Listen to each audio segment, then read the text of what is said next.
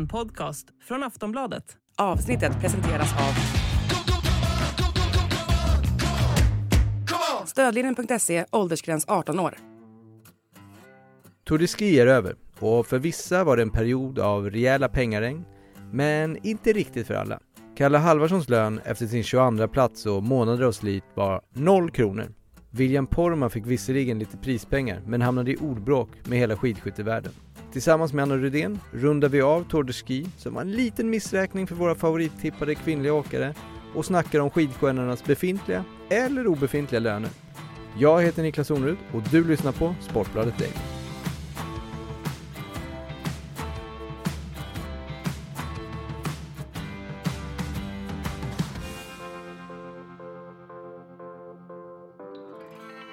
Anna, ska man eh, satsa på att åka skidor om man vill bli rik?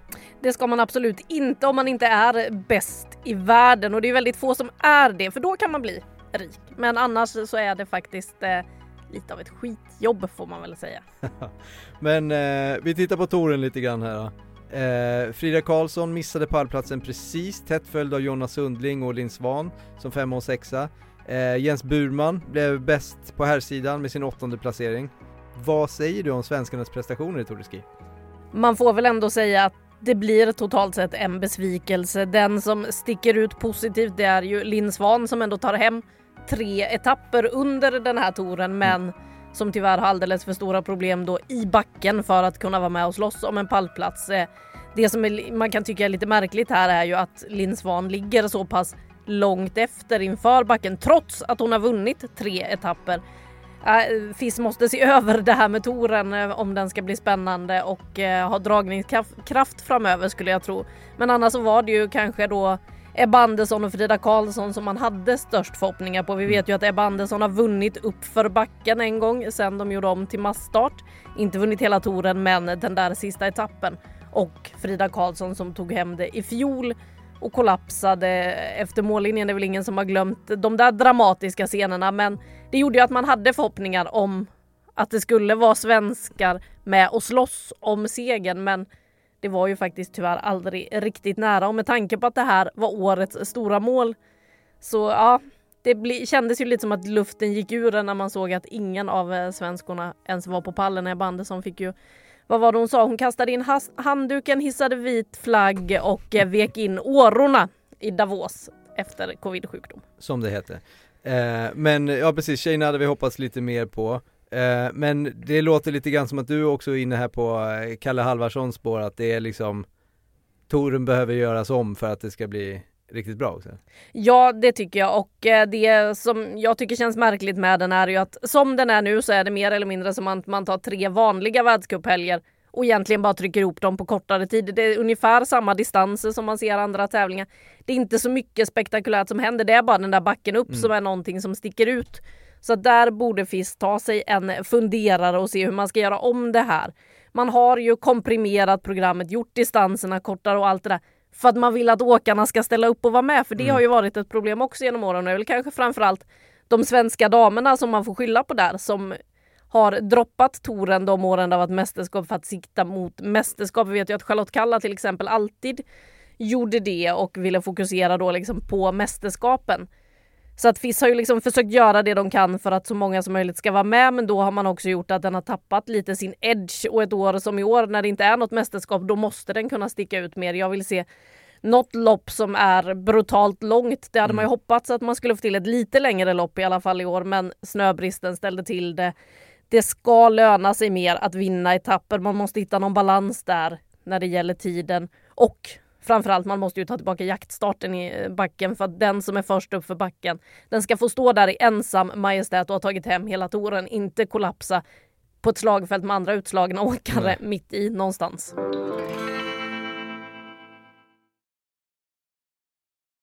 Men vad var annars de största snackisarna ifrån tävlingshelgerna?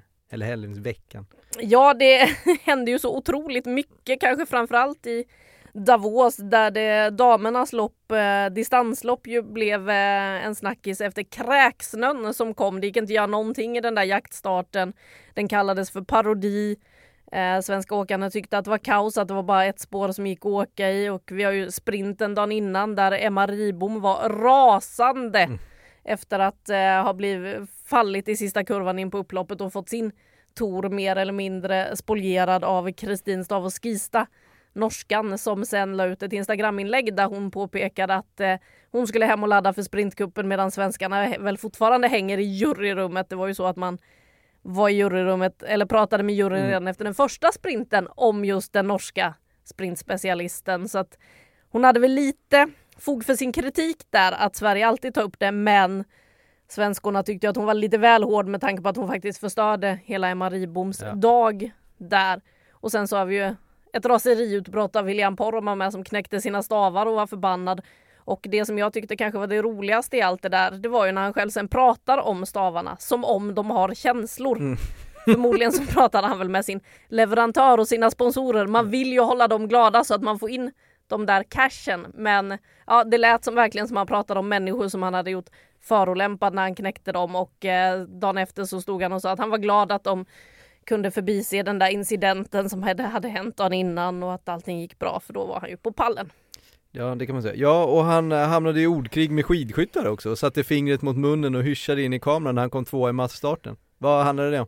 Ja, han eh, var ju ute och eh, pratade i SVTs program Kallprat där och åkarna får lite obekväma frågor och fick han bland annat frågor vad han egentligen tycker om skidskytte och sa att det är en ganska beige sport som han mm. inte tittar på helst och att han skulle slå alla de där i spåret eh, ganska enkelt vilket gjorde att han fick ju hela skidskyttevärlden efter sig använde kommentarerna som tändvätska och åkte då hela vägen upp på pallen. Sen så vill han också då sälja in en idé att eh, något produktionsbolag ska se till att eh, producera den där kampen så att vi får se vem som faktiskt är bäst. Hade du kollat? Eh, det hade jag nog mycket väl kunnat göra. Om de fortsätter kasta skit på varandra dessutom så kan det ändå bli ganska underhållande. Men Frågan är ju exakt vad de ska tävla i. Det blir ju bara ett skidlopp, tänker jag.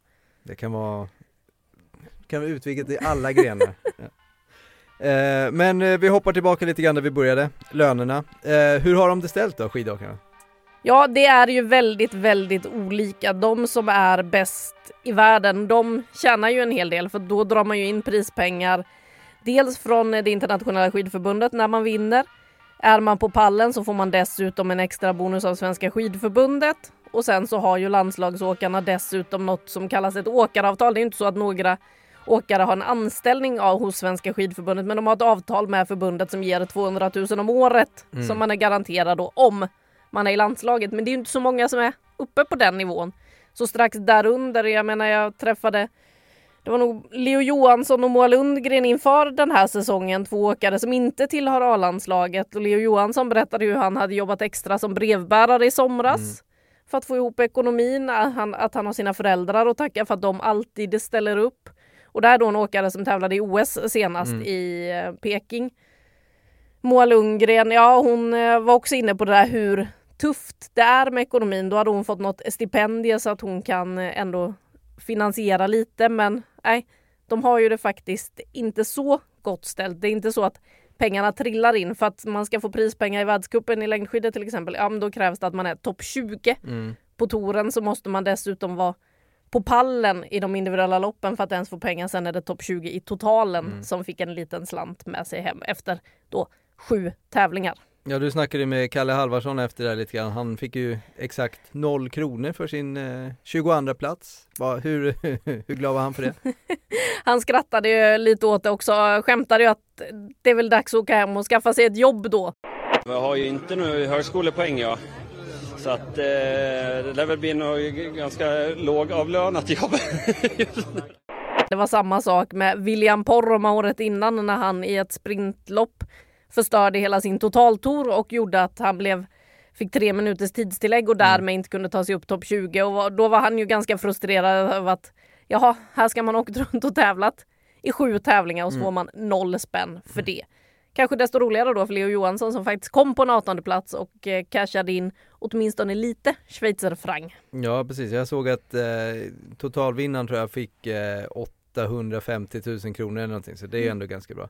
Eh, och för en världscupsvinst, vet du ungefär hur mycket det är? Det är 15 000 schweizerfranc för en världscupvinst Ja. och det är ju då gånger 12 ungefär så strax över 160-170 000 kommer man väl upp i om man vinner en världscuptävling. Så att den som har tjänat mest hittills i år på eh, av svenskarna det är ju Ebba Andersson som är den som ligger Nej, Linn Svan har gått om nu med 61 500 är hon uppe i, Mm. i då schweizerfranc så det är gånger 12. Men och hur är det på herr och damsidan? Är det, är det samma belopp eller är det olika? Det är samma belopp för både damer och herrar så att där är det helt jämställt.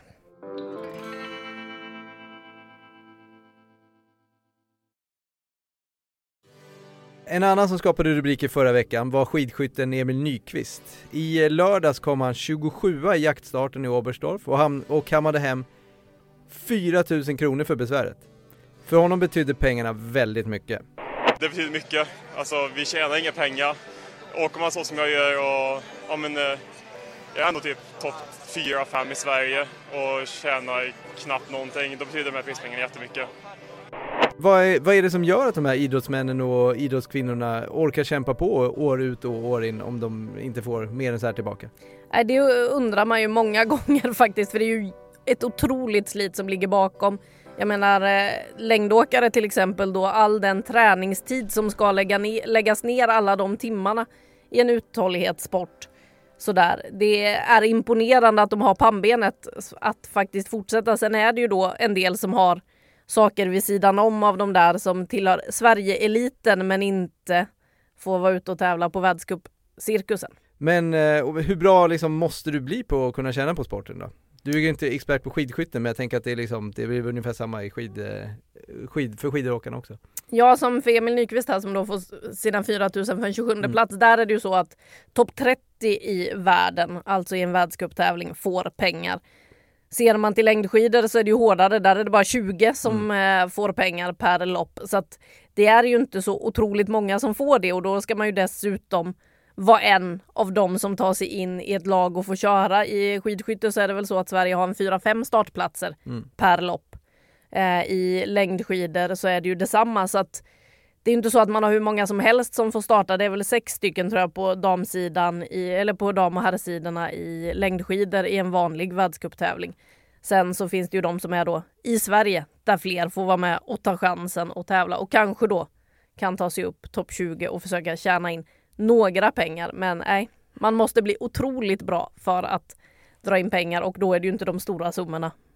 Nej, men det går ju ändå hyfsat bra. Det går ju att, att, att lösa det om, det om det går riktigt, riktigt bra som sagt. Efter eh, succén på VM i fjol med två individuella guld och ett silver drog Hanna Öberg in 2,4 miljoner. Hennes sambo Martin Ponsiluoma var värst bland herrarna och han drog in ungefär 2 miljoner. Och den norske storstjärnan Johannes Tingnes Bø, han slog intäktsrekord förra året. Vet du hur mycket han drog in då? Ingen aning faktiskt. Ungefär 5,5 miljoner kronor. Det är helt okej årslön. Det är helt okej. Eh, jag, jag tänker inte fråga dig hur mycket du tjänar, men däremot tänkte jag fråga eh, vad som händer härnäst för dig jobbmässigt. Ska du iväg på några mer grejer? Ja, nu väntar ju världscupcirkusen dra vidare till Oberhof. Där får de klara sig utan mig, längdåkarna, men eh, jag ska vidare till Schweiz sen när de tävlar i Goms. Först så är det ju dock en ledig helg nu efter touren så att alla ska hinna lappa och laga såren efter en tuff tour och eh, sen eh, då dra vidare när allting drar igång igen. Vi vet ju till exempel att Frida Karlsson, Linn Svan och Johan Häggström passade på att åka på lite semester nere i Italien direkt efter att ha tagit sig upp för den där backen och var glada över att man fick pasta. Det är ju också så, man vinner ju inte bara pengar, ibland så får man lite annat också. Dels gruyèreost eh, vinner de alltid. I Italien fick de också lite pasta så de var glada. Då har de pasta säkrat för semestern. Det är bra, det finns inte så mycket i Italien så det, det är tur att de fick det med sig. Eh, och vad ser du fram eh, emot mest i, i vår nu med skidåkning? Jag ser väl kanske mest fram emot femmilen i Holmenkollen med tanke på att eh, FIS inte kommer köra den som vanligt nästa år. Det är ändå ett av våra mest traditionsenliga lopp i världscupcirkusen. En folkfest i Oslo som man nästa år inte kommer köra en femmil för att då ska den ligga veckan efter VM precis som i fjol och man är rädd att åkarna inte kommer ställa upp. Så därför så blir det här kanske den sista femmilen så som vi är vana att se den. Och därför hoppas jag verkligen på att det blir en folkfest när både damerna och herrarna då ska ta sig an detta klassiska lopp i början på mars. Härligt. Men eh, ja, då tackar jag dig Anna för idag och eh, tack alla ni som lyssnat också. och så hoppas vi att de får ett bra lönekuvert allihopa. Det hoppas vi. Du har lyssnat på en podcast från Aftonbladet. Ansvarig utgivare är Lena K Samuelsson.